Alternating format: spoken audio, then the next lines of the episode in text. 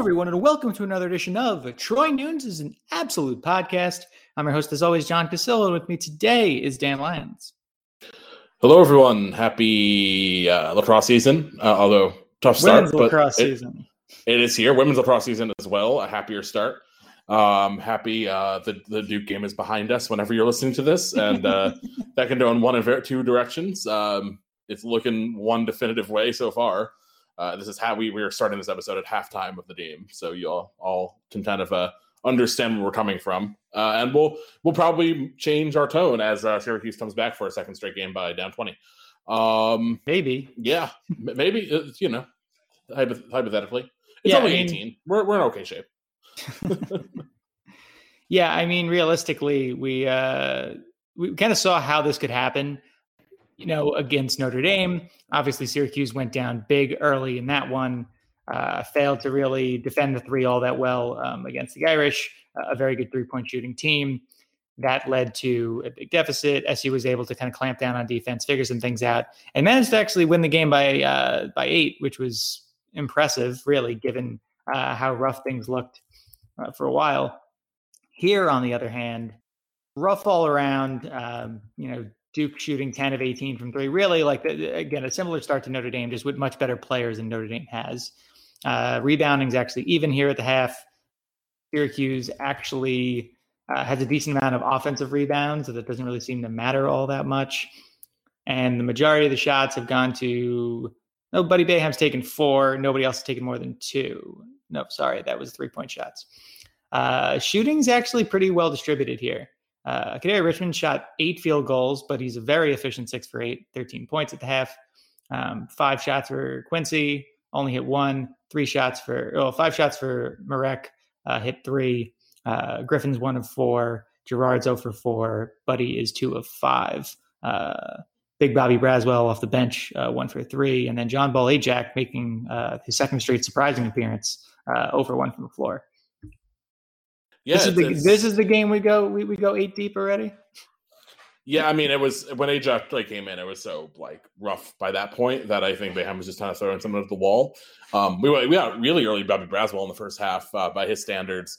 Um, Richmond actually took like longer than you'd think to come in, but he's been like by far our best player since he came in. The numbers bear that out, but also like I wouldn't say it came changed the tenor of the game because Duke is still up 18, but it at least gave us something on offense because Girard has been pretty awful tonight. Boeheim's been okay, Mert's been okay, but Quincy's really struggling with Duke's length, and and Griffin hasn't been good so far. So, um, yeah, play Kadary Richmond, uh, just bang the gavel, everyone. Um, I see. I think I don't know. It's not even like they're controversial. I think at this point, pretty much everyone who watches these games is on our side with this. Right. It took a, a little while, but it's like it's it's a, a deeply uncontroversial point to make to be like, yeah, um, he's you know arguably our best guard already and should be playing as such. I, I I think at this point, you know, Jim's got bigger fish to fry in terms of uh, national commentary, so he doesn't need to worry about this this narrative anymore. you just kind of, I mean, you even saw like the the the the ball move on it a lot in like a matter of weeks. It went from, you know, conditioning, and I don't know if he can play more than like twenty minutes a game. To I don't know if he can play more than twenty five. To yeah, he just can't suddenly jump in and play like you know thirty to forty minutes a game and, and and the ball kept moving, and then we decided to just move on to something else entirely. Um, so the Kadary Richmond, so the Kadary Richmond shouldn't play more than twenty minutes. Um, argument went out the door, um, especially after you know Richmond was a big part of engineering several comebacks um, and just much better play overall. I mean, despite the, the what, what this game looks like at the moment, I mean SU still won six of eight, uh, which is in and of itself surprising to anyone who's watched the team because you probably can't list the six games. I, I have a friend who's a I'd say a casual college basketball fan, like watches the tournament. That's about it. And he is in a thread with a bunch of Syracuse people. He is not a Syracuse person, and every game it's just complaints like all over the place. And then he like during the last game, during the Notre Dame game, he texts us. He's like, "So I just checked, and Syracuse is thirteen and six, and you all are, are you are all ridiculous." And he's both right, but also does not have the context for like how this whole season's played out. So yeah, like none of it's quite as bad as I think we we probably think it is because like two thirds of every game, win or loss, are really bad, um, and we find ways to win some of those games. But it's not like we're super impressive even against the teams that we should be beating handily. Um, and then like a game like this, where like, oh, really, you know, big spot. It's really good opponent. Uh, the Va Tech game aside, like we've fallen on our face, like you know, worse than we probably need uh, or could afford to. Um, so yeah, it's not like we're like a bad bad team. It's just like we're not a good good team. Not a good good team, and like it just feels like a team that that either should just be worse than it is, like record wise. Like I don't know. Like I wonder what like our Pythagorean record is. I know that's a pretty like primitive way to look at things, but I bet I bet like if you did the Pythagorean numbers for us, we'd be like we'd like project out to being like ten and eight or something, like kind of like Duke is.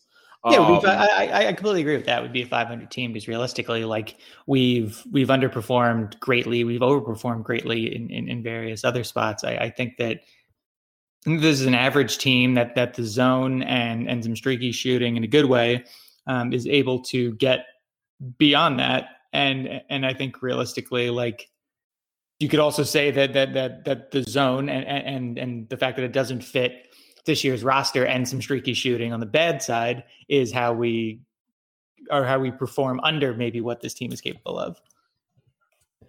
Yeah, it's and it's it's one of those things where like on a micro level, like we're probably overperforming, but on a macro level, like the fact that we're overperforming is unfortunate because we have the expectations to where like we would actually be 13 and 6 team and 13 and 6 should be good enough for us to get into the tournament because like the ACC is good and or most years it's good this year it's not but like it's like the record and the and the actual reality are really out of alignment more so than they usually are even for Syracuse um so yeah, I mean, I guess like the bright side is like we'll have another winning season, but um, no, it's been it's been just it's been tough. I, I, guess like I don't know. We'll see what happens in the second half here, which has not started as we're recording, but it, at least it'll be kind of like hard to get super mad about missing the tournament, which I, I feel like we'll have, we'll have a very hard time making it losing this game.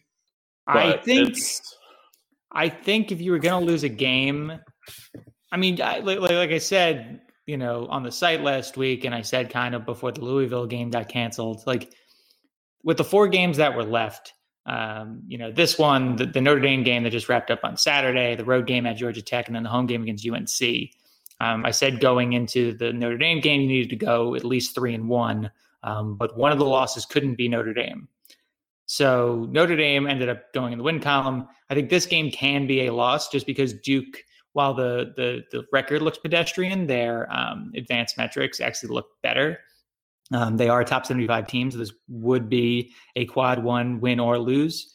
Um, I, I, think where you set yourself up, though, if you lose this game, is that you now have to beat UNC at the Dome and you have to beat Georgia Tech on the road. Uh, that's no small feat getting both of those things done, um, especially when, when, it comes to the heels. Um, SU's only beaten them once, you know, in the last, what, six, seven seasons. Yeah, and it, it's it's just not an ideal place to be. And also, like you know, maybe this Duke team would be this Duke game would be the one you could afford to lose, but it's also the one that carried probably the biggest opportunity to, to then get yourself a little bit of breathing room. Yes, because it's a tier one game, so it goes either way. Um, so yeah, like maybe we're not totally sunk. It's just like if we don't beat Duke and like we're going to lose badly, and maybe we don't. Maybe we come back here and make it respectable. But and you know, we do, we don't have to go far back that far to to find our last twenty point comeback at the very least. But um, if it continues this way, like it's hard to imagine winning both those games. I know stranger things have happened, and like neither Georgia Tech or UNC are like a great, great team. And like we might get another. sounds like we're going to get another Clemson game down the stretch here too, uh, once we get things rescheduled. But oh, great. Um, yeah, yeah, no, I know. Like I was like, I was like, oh, that's a decent opportunity. Oh yeah, they just smoked. I was, I, I, I, I was hoping for that. our last loss. Yeah, it's uh, it's it's tough. Um and then I think there's a lot of things to factor into it. I think like it's pretty on. I don't think I haven't seen a lot of people talking about it, but it's been pretty clear to me for like a two two and a half games now that like Quincy really hit a wall, and that's that happens. Like players in their first really big season, um, it's hard to just like go from like a role player that he was last year, like a really you know high ceiling role player, to being definitively the best player on the team this year and having like an all ACC type season for most of it. Um, it's not that crazy that he's kind of hit a wall recently where he's not been as efficient.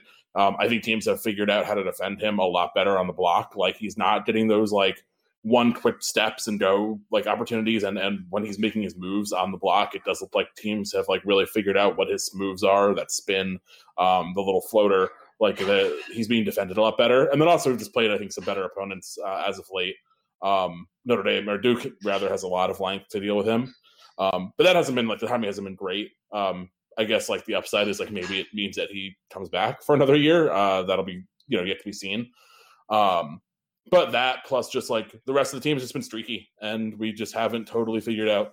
Like obviously we complain about the Richmond thing, but he is playing like a lot. It's not like I don't know that like the extra like four or five minutes a game that we hope that he would get will be like the difference in a lot of these games. Um, but I do think like it's more of a like at this point like I think he'd just be starting, and um, I don't think that's that crazy. Um, but like overall, like there, there are there are things we could fix. I do think this team is kind of what it is though, and it, that's a that's again like a more macro question of like what's going on recruit in recruiting. Um, how much of a help is like Benny Williams going to be next year? Like, are we going to start getting the same like plug and play talent that we were getting for a while to fill some of the holes? Are players developing the way they should be? So it's uh yeah, it's it's it's tough to like answer those mid year because there's not a lot you can do to to rectify a lot of things beyond just like rotations and and whatnot.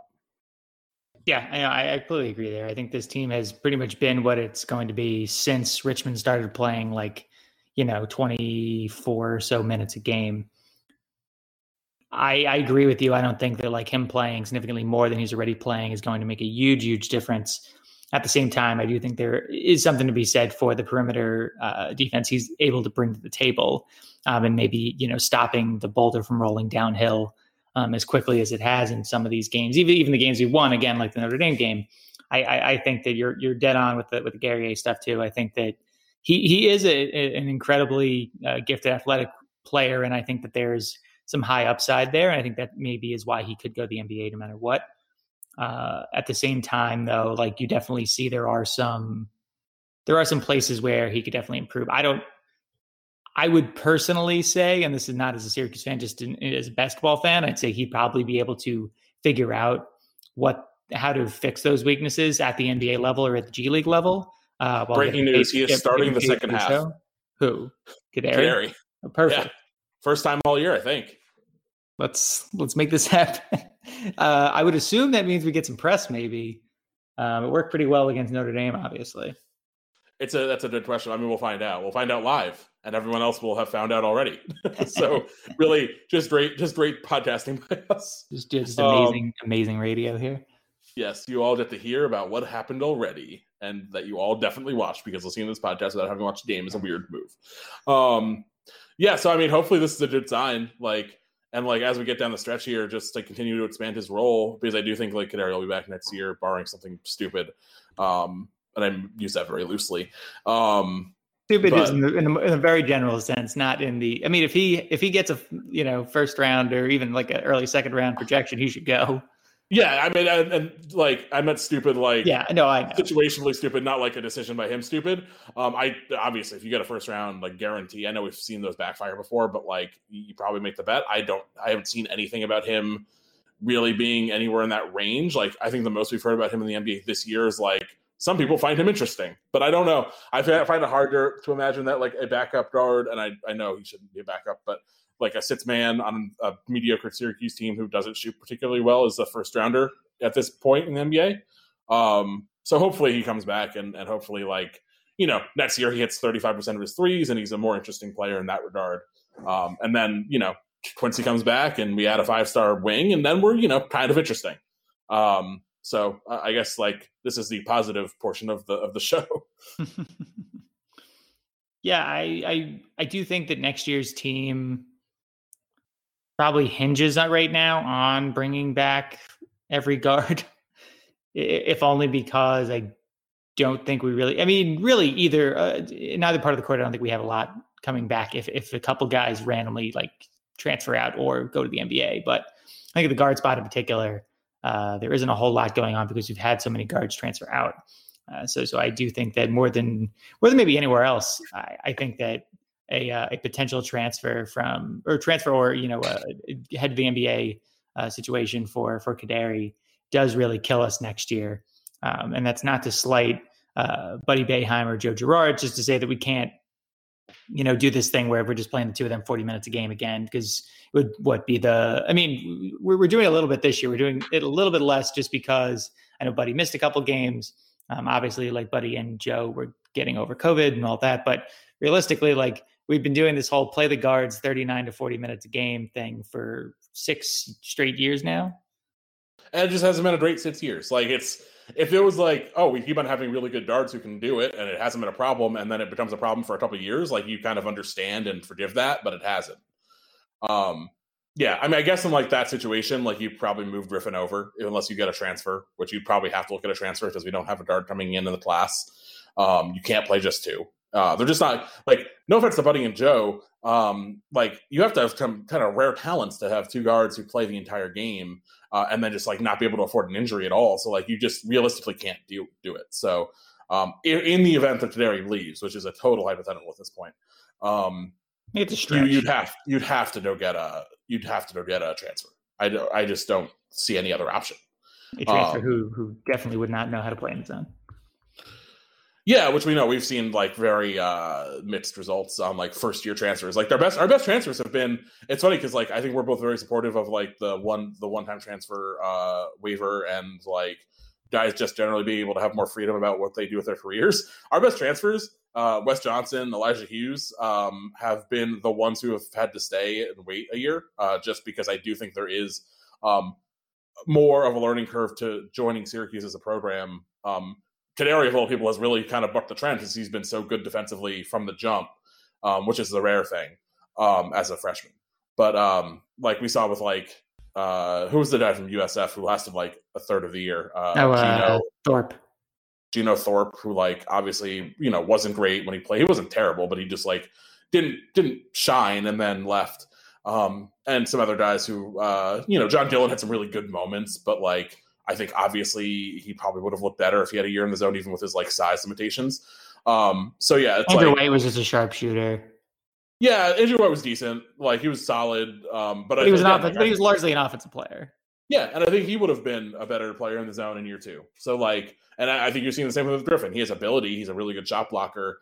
Um, but I think his limitations at Illinois that prevented him from being like the super like you know the guy who who uh, would have played more minutes based on his like efficiency numbers. I think we've kind of learned what those limitations are. That's not to say he's a bad player, but Illinois is also like not exactly missing him this year. So um, hopefully next year he's also taking a bit step forward. So I'm, I'm actually like talking myself into next year actually being pretty good um, because I do think we're going to return most of our guys, but there are also always surprises and uh, you know never, nothing is ever simple with this team. So yeah, and we, realistically, we realistically too, and we'll, we'll say this before we get to halftime. Uh, I don't necessarily think this team benefits from everybody coming back either.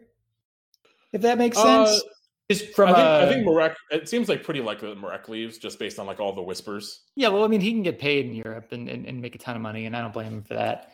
I, I think that from a realistic standpoint, though, like from a roster management perspective, like, and it's something you and I talked about a couple weeks ago if you're not going to modernize how you approach things where a guy comes in and he's a three or a high three or four or five star, he's not going to sit for three years before he can start or play starters minutes. So having a guy like you know Woody Newton who's shown some glimmers of being pretty good, um, you know Frank Anselem could be somebody who takes off. Like Jesse Edwards could be a guy who really rounds into form by next year. Um, you know, obviously like Kadary, you would think would not want to necessarily be in I mean, there's nobody at the guard position trying to transfer out, but at the same time, like I'm sure he wants to be playing more consistent minutes. Um, and, and maybe, you know, that's already happened here in the second half of the season. I, I and then, you know, adding um, Benny Williams like to the mix, like there's definitely log jams there given what we know about Jim Boeheim short rotations. And and I don't necessarily, and it's not that I'm wishing anyone out of the program. It's just more looking at it realistically that there's no way everybody stays if there's no, there's no way everybody stays if the if the main contributors this year come back. Yeah, no, I think these things kind of work themselves out. Um, especially if you have too many guys, I think it tends to like it works itself out. Now, obviously, it can work itself out uh, to where you have too few, but I agree. I think I think in all likelihood, and this is not us like saying we want anyone to leave or anything. Like honestly, we just don't know enough about a lot of these players to like really have a great opinion. It just feels very likely based on how these things generally go.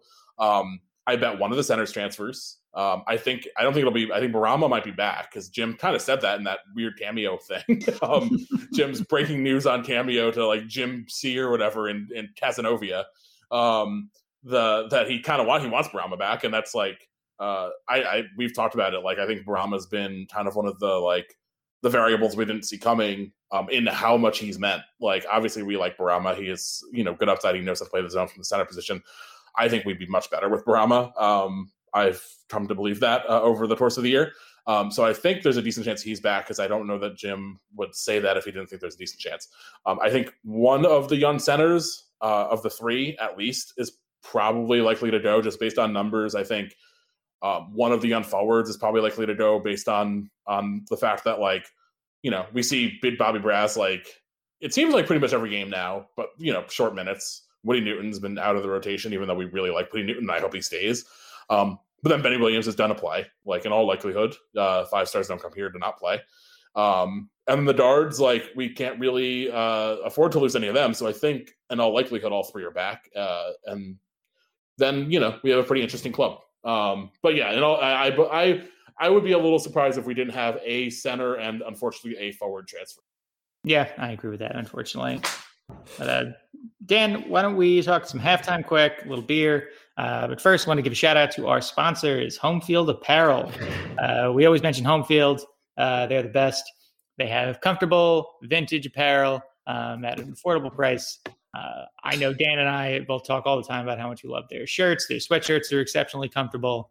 Um, they're ro- rolling out new schools all the time. If you're not like as big of a fan of um, Syracuse merch, or I don't, I don't know why you wouldn't be, but or if for some reason you have all the Syracuse merch and you're still looking to buy uh, home field stuff, you can. There are tons of schools on there. They're releasing new ones all the time. Uh, I know Hampton was added uh, recently. Uh, obviously, we mentioned the uh, you know surfing anteater shirt from UC Irvine. There's plenty James of other shirts. Madison, I think, was the last one. Yeah, James Madison was pretty cool as well. I love those. Um, they even had a uh, a track and field uh, logo that I'm sure Kevin Wall was a big fan of. Definitely a lot out there uh, from them, and I'm sure they're adding more schools as we speak. Uh, you can use Nunes 10 if you want to take 10% off your order, order though. Uh, well worth it, in, in, my opinion. Yes, uh, totally agree. Uh, wear my home field shirts all the time, like at least a few a week. Um, have to always answer to family and friends why I have Hawaii and Navy and uh, a bunch of other shirts on top of my Syracuse ones, and I'm like, because they're super comfortable and uh, great uh, value, and uh, it's hard to justify putting on other shirts. To be quite honest, family and friends. Yeah, um, reasons. That's why.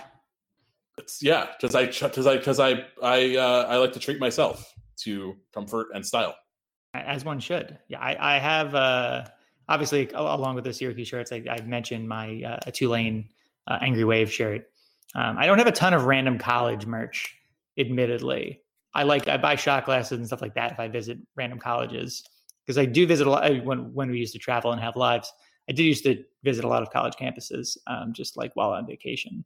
I have a lot of random NBA shirts while also having a lot of Knicks gear, though. Uh, I pretty much stick with my own teams. The college shirts are like the really the first time I branched out. Now, when I was touring colleges as a as a high schooler, I bought I think like hats from all the schools I was like applying to slash visited, and I realized, hey, I don't even wear hats anymore. Really, like occasionally I'll wear a Mets hat to like a game. I'll wear a Mets hat or, or like a to a Syracuse game in the event that I can go to Syracuse games ever again. Um, but like I just day to day, I never wear them, and it's funny looking back because I bought them for like eight or ten schools or whatever, and like I then just chose Syracuse, so I stopped wearing them altogether.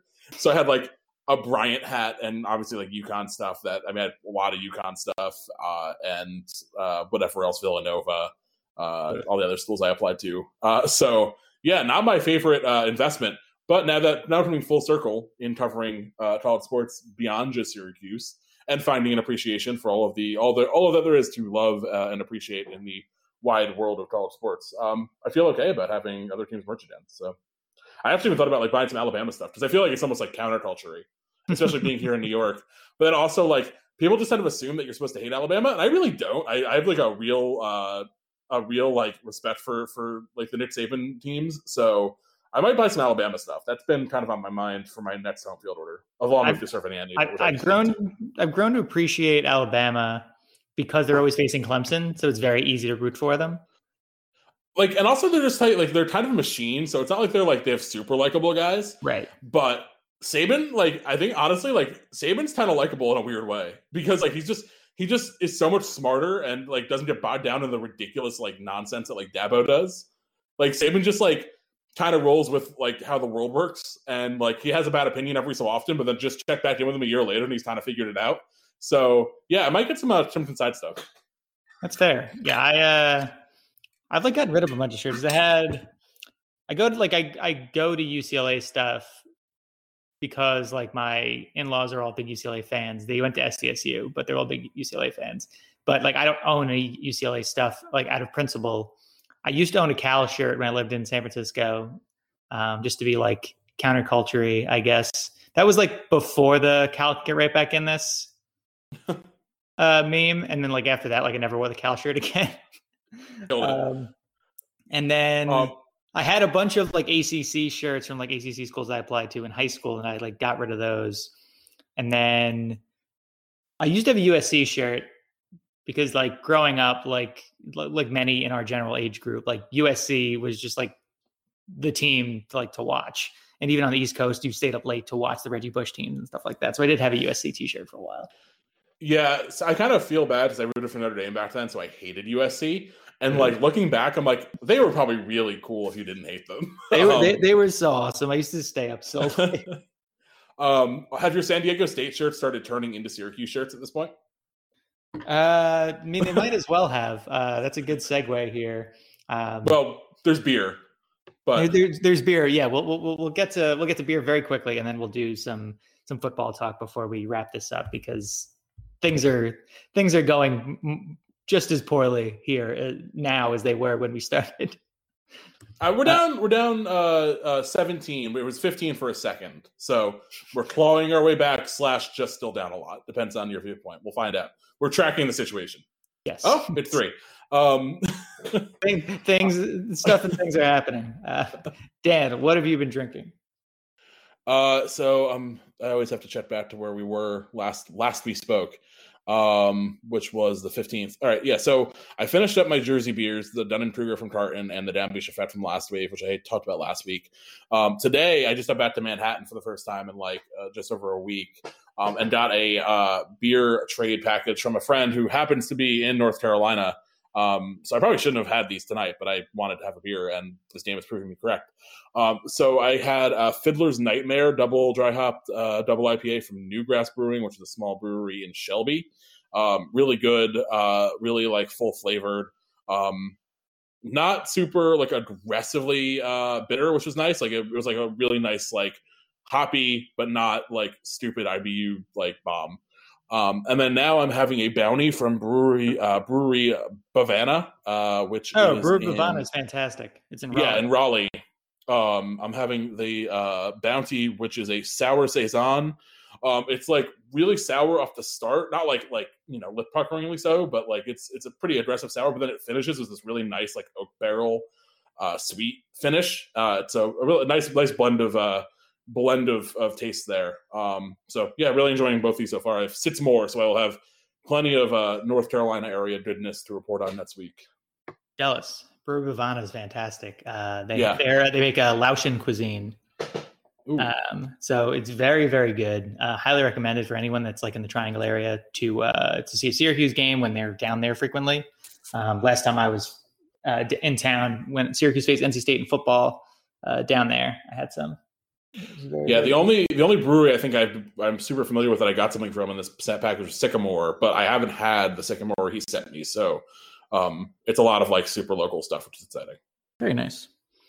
Um, on my end, had a Bobcat Danger Scenario. It was a uh, fruited Berliner Weiss from uh, Modern Times and Bottle Logic. It was fruited with uh, rhubarb, black raspberries, red raspberries, coconut, and vanilla. Uh, very red, very interesting beer. Um, had some more of that full size pony uh, West Coast IPA I mentioned last week. Uh, Modern Times again. I had uh, Sun Myth, uh, Wild Ale. Was a uh, sour blonde uh, aged in red and white wine barrels um, with uh, peaches. That was another good one. I had from uh, Sante Adairius. I had a Deep Time. It's a farmhouse ale from them, really good. barrel aged saison with rye and malted oats. Uh, some fruit in there too, I believe nectarine. Uh, finished off the Barracuda uh, IPA from Highland Park. Uh, my dad had actually sent me uh, from North Carolina as well Crystal Coast Brewing's Black Pelican Maple Porter. Um, that one was pretty good. And then I also had from Highland Park the uh, Coldbach Coolship um, Apricot. That was a really good sour from them. Um, and and as you mentioned with another one of your beers, it wasn't like lip puckeringly sour. It was like the right amount, um, and it was really enjoyable. Very nice, indeed. Uh, so jumping back to our segue that you uh, that you queued us up for, and we were just too early for it. Um, Syracuse hired uh, San Diego State's uh, O line coach Mike Schmidt. Um, not that Mike Schmidt, great hire here, really. I, I think, and I, I, mentioned this kind of in the comments and on Twitter. Like, clearly, Dino knows. I mean, he's familiar with San Diego in general, but understands and sees that like San Diego State has been doing something interesting and special for quite a while now. And like, while they haven't necessarily, well, they haven't ultimately cashed in with like, um, you know, an access bowl berth or whatever. Like, they've clearly built something sustainable. And and while Syracuse doesn't have the uh, the you know Crystal Beaches and all the other things that that San Diego has. Uh, they obviously have P5 money, and, and, they're able to kind of take notes, poach who they need to. And in this case, I think uh, made a really nice hire here on the offensive line. Uh, I know Syracuse was looking for you know a special teams coach or an offensive line coach. I do feel that the offensive line was the, the place to to prioritize here, and realistically, and this is a solution that you and I have talked about, and we talked about in the blog, and commenters mentioned that uh, you could just see, you know, Nick Monroe maybe switch over to um, assistant head coach slash special teams coordinator, and then give Chip West the uh, you know defensive back coach uh, moniker, and then you kind of solve all your problems at once. Yeah, obviously we don't want to downplay special teams. It was such a big, hey, it's it's a huge part of the game. Like right. it's very easy to under under uh, appreciate it, and I don't think Syracuse fans are going to do that because we saw how big it was in 2018, and honestly, like it's been still pretty good since. Um, you hope that because they've been so good under this staff, um, you can kind of move someone over there who is still familiar with what we've been doing and keep the momentum there. Um, offensive line is just a bigger need. Like it's we like about it. We've seen how bad uh, the offense can be with a bad offensive line. It's preventing us from even having like a decent offense, and I think we could have a decent offense with the stills we still position players we have, the quarterbacks we have. Bill um, so players are bringing back now because now we're bringing back Abdul Adams and Jarveon Howard.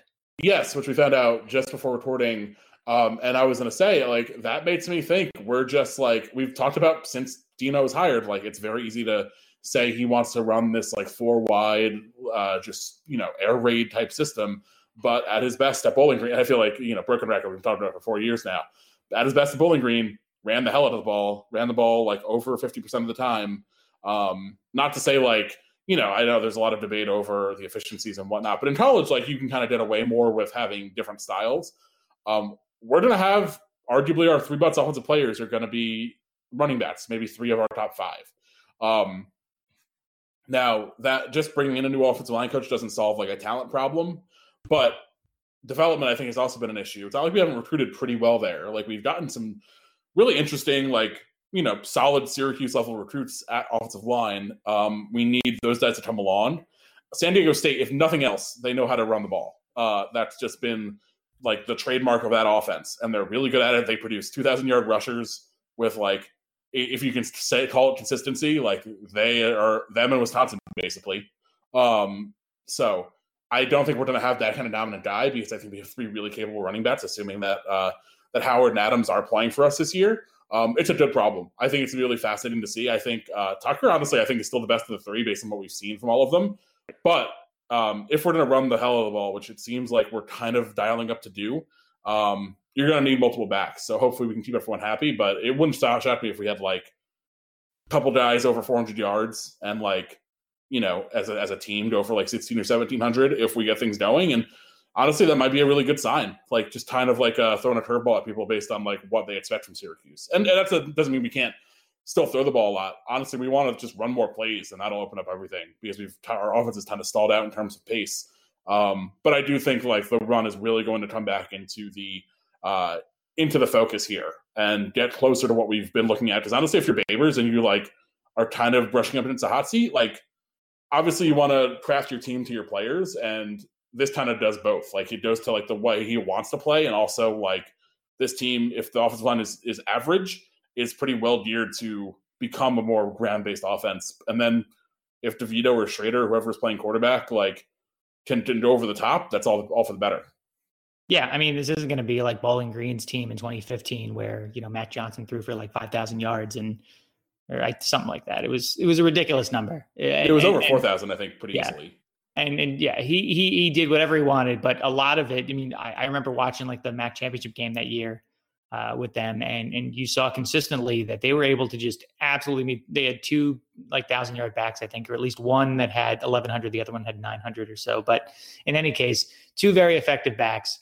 Um, Dino did kind of the same thing he does now, which is you know ride the hot hand, um, and then after some screens, some uh, inside runs to get the defense to have to suck in a bit, he was able to take the top off and going you know deep regularly um, with you know I'd say less talented for the most part uh, wideouts than Syracuse should have. Um, even if that's maybe not the case right now, I think Syracuse's big weakness on offense, if the if the line really is improved, could be just the inexperience at receiver. That doesn't mean it'll be bad. Um, in an ideal world, you know, some of the younger guys, most of whom are like six three to six five, like one to two of them can step up outside if we're not adding a transfer. And, and then you can move Taj inside. You have opportunities to have a guy like Trebor Pena, uh, maybe even uh, Cooper Lutz becomes like an H-back type uh, now that we have seemingly like more running back depth than we did before. Um, and realize and just use him in a variety of different ways. I think realistically though, like this offense could be able to pick up the pace very well and quickly um, by having an effective round, ground game inside that then opens up everything else. And I think that's Syracuse's offense never looked that great last year, but when it looked passable, it was because Tucker was moving the ball um, on the ground and was able to get things going there. And it takes a lot of onus off of whoever plays quarterback. And that actually, I mean, maybe people don't want to hear this. I don't really care either way. Uh, but I think that this this ground focused uh, mentality probably benefits Tommy DeVito um, getting keeping the job. I guess more than anything.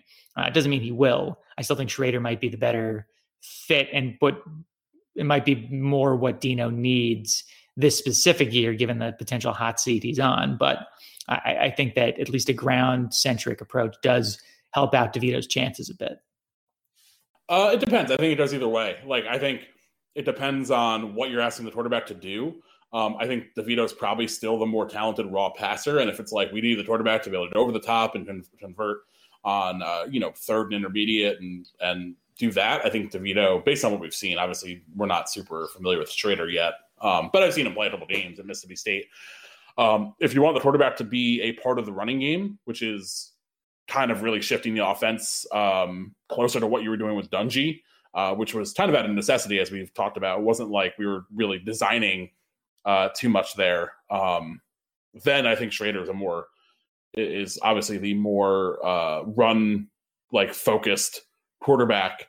Um, I wasn't say like faster. I, I, don't even know if that's true. Like as we know, like DeVito is kind of famously faster than Dungey based on like 40 times, but Dungey's obviously the better runner. Um, Shrader's more of that style of player. So it kind of depends on what Dino envisions the offense looking like this year. If it's going to be like your quarterback throws and your running backs run, then I, I bet DeVito's a guy, and he'll have the leg up. He's been here for so long, um, and I don't think Dino wants to just abandon him in his last year. Um, but if it's like, all right, we're really going in a new direction here, we're we're reinventing what we're doing. You know, it wouldn't shock me if Shrader um, gets involved, or if, if not, win out wins out the uh, wins the job. Yeah, I, I completely agree there. I think this is going to be a really fascinating offseason from that perspective. Like, we haven't had a, a full fledged quarterback controversy or, or, even like a battle going into camp since 2013. Uh, what was the the is that the Hunt Drew? Uh, uh, well, that was really that? that was Allen and yeah, that was Allen. Drew Allen. Was that and even like just, a controversy? I think everyone not really. We all, we all assumed Drew Allen was going to step in and be awesome, so it wasn't really a controversy at any point. It's like it wasn't really a controversy going in. We all kind of knew who was going to play, and then it wasn't really a controversy after a game and a half. Right. We're like, oh, he sucks. and then again, Dungey stepped into due to injury. Um, yeah, Dungey DeVito was, DeVito's kind of a mid-year thing, but it was more of a blip. Like, oh, DeVito looks really good. Dungey's been kind of questionable, but it wasn't like a long-term thing. So yeah, it was probably it was probably 09. before that. It was 09 yeah, was it was Nassib Paulus. Was, was, yeah, it was Nassib Paulus, and even then, I think we kind of knew Paulus was going to play. Like, yeah, we we knew Paulus was going to be the quarterback. Uh, But I think by mid-year, I think a lot. Once we knew it was a losing season, I did People think were calling for Nassib yeah, for sure. Everyone was calling for Nassib. Um, Even 08, mean, like Andrew well, Robinson wait. was the definitive starter, and then he lost the job. But it wasn't like we didn't think he was starting going in. yeah, like this. The realistically, like, it's been a while since Syracuse had like a quarterback controversy in the off season. And we'll see how much of one there is. Like, I wouldn't be shocked if Dino's like, no, Tommy's a starter, and we're gonna like, we'll have, you know, we'll let them compete, but we think Tommy's starting. Um, I'd be kind of surprised if Dino like just said full fledged quarterback battle, but I'm intrigued if he does. I, I mean, he's definitely said. I don't think it's unfair. Yeah. I mean, he's definitely said that this is like going to be a, a battle. And I, the fact, I mean, realistically, I think one of Syracuse's biggest issues under Babers has been a seemingly entrenched quarterback position. And, and Yeah. I think that, that, that speaks to Dino's loyalty. It But I goes think both ways. Like it's one of those yeah. things that's like admirable if it's working, and it's if it's not, then you're like, well, he needs to open it up. Um, I think it'll be. I think he'll go with the tenor of like, you know, Tommy's been here for a while. We think Tommy's really good, but everyone's playing for their position. I think it's probably how he'll take in this spring. Yeah. And I mean, like, there's Shrader kind of already, position's open. well, and Shrader already like kind of let the cat out of the bag there where, where he, I mean, he, where he, he quoted Dino. I mean, Dino's never confirmed this, but he quoted Dino saying like, Dino says he knows I'm not like, he's not bringing me in to sit and like, I'm not coming here to sit. Like, so Dino, at least on the recruiting trail, is definitely sharing that like this isn't Tommy's, this isn't locked in to be Tommy's job. And I think Tommy's even said in interviews that he understands that it's that he has a job to do to keep it. Yeah, I think. I mean, honestly, like I, I don't see any problem with that. I, I think it's it's. I don't expect Dino to like pump up the quarterback controversy narrative. Not that you ever really need to. Like it's just a story that will sell till the end of time. Right. Um, but I don't expect Dino to feed it more than like just saying like, yeah, everyone's competing for their spot. Agreed, agreed. Uh, Dan, anything else before we head out? Since this is very clear what's going to happen in this game. And we, you know, we got to like 13 or so, and it was like, oh, maybe, and then it's just we can't defend the perimeter. Um, no, I mean, hopefully we're wrong. Again, should we? What should we say? If we come back and win, we'll we'll come record an addendum real quick. I mean, we're not going to come back and win. I my my addendum here is I don't understand how Syracuse has 17 offensive rebounds and, and is losing the game by 20 points. I could I couldn't I couldn't tell you one offensive rebound we've gotten. I want to see our I mean- our story. I mean, unless ESPN stats are completely wrong, I, I've got I've got 17 offensive rebounds for Syracuse. I see them too. Yeah, it's I, I I assume they're correct, even though that's not necessarily like a given. But I I just can't tell you one moment where like, oh yeah, we had that really nice putback by Quincy, and that's in part because Quincy's having an awful game. Um, but no, it's it's it's not looking great. Fun's So yes, fun. if we come back from a 50, 81 to 59 deficit with under under eight minutes left, uh, we'll figure out something to make up for it. But uh, not looking great. No. All right. Well, that was Dan. I'm John. Thank you everybody for listening to Troy Nunes and Absolute Podcast. You can rate, review, subscribe on iTunes, Megaphone, TuneIn, Stitcher, Spotify, Overcast, wherever you listen to podcasts, and go orange. Go Orange.